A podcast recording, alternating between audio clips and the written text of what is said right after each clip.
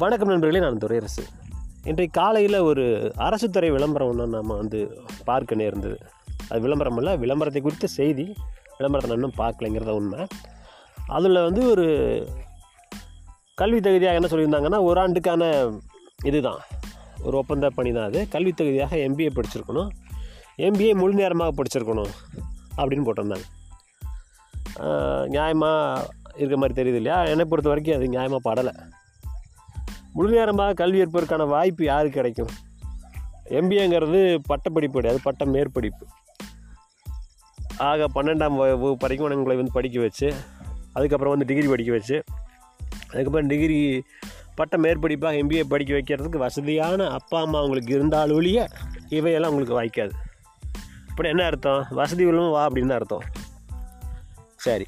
அதே மாதிரி தமிழ்நாட்டில் இருக்கக்கூடிய எம்பிஏ படித்த அதாவது அஞ்சல் வழியில் படித்தவங்களோட எண்ணிக்கை எடுத்து பார்த்தீங்கன்னா பலாயிரக்கணக்கான பேர் இருப்பாங்க. இப்போ அவங்களுக்கு தகுதி கிடையாதா? அவங்க படித்த படிப்புக்கு மரியாதை கிடையாதா? யூஜிசி அண்மையில் தான் வந்து சொல்லியிருக்கிறாங்க எல்லா படிப்புகளும் ஒன்று தான் அஞ்சல் வழி அதாவது தொலைநிலை கல்வி ஆன்லைனில் படிக்கிறது நேரில் படிக்கிறது எல்லாமே ஈக்குவல் தான் சொல்லிட்டு இப்போ தான் சொல்லியிருக்காங்க. அப்படி இருந்தும் பல்வேறு துறைகளில் தமிழக அரசு இருந்தாலும் சரி மத்திய அரசு இருந்தாலும் சரி பல்வேறு துறைகளில் இன்னும் அதை பற்றின விழிப்புணர்வு ஏற்படலை. அதனால் வந்து முழு நேரத்தை முழு நேரம் படிச்சிருந்தா மட்டும்தான் அப்படின்னு சொல்லியிருக்காங்க. முழு நேரமாக படித்து நல்லா படிக்கிறவங்களும் இருக்கிறாங்க. அஞ்சு வழியில் படித்து தங்கப்பதக்கம் வாங்கினவங்களும் இருக்கிறாங்க.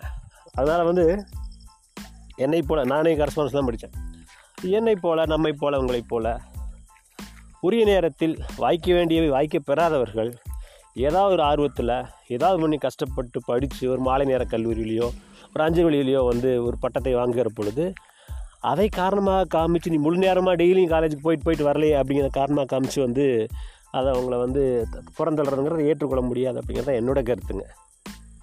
ஏன்னா காலே இல்லாத ஒருத்தனை ஓட சொல்கிறது அதாவது காலு ஷூவோட இருக்கிற ஒரு ஒருத்தர் ஒரு ஏபிள்டு பர்சனையும் ஒரு டிசேபிள் பர்சனையும் சேர்த்து ஓட வச்சிங்கன்னா அந்த ஓட்டப்பந்தயம் எப்படி நியாயமானதாக இருக்க முடியும்? அது மாதிரி தான் சமூகத்தில் பொருளாதாரத்தில் பல்வேறு சூழல்களால் பின்தங்கி இருக்கக்கூடிய பின்தங்கின்னு கூட சொல்ல முடியாது. சமூகத்தை பிற்படுத்தப்பட்டு இருக்கக்கூடிய ஒரு சமூகத்தில் இருந்து வரக்கூடிய ஒருத்தனையும் எல்லா வாய்ப்பு வசதிகளும் வாய்க்கப்பட்ட ஒருத்தனையும் ஒன்றா கருதுறது நியாயமற்றது.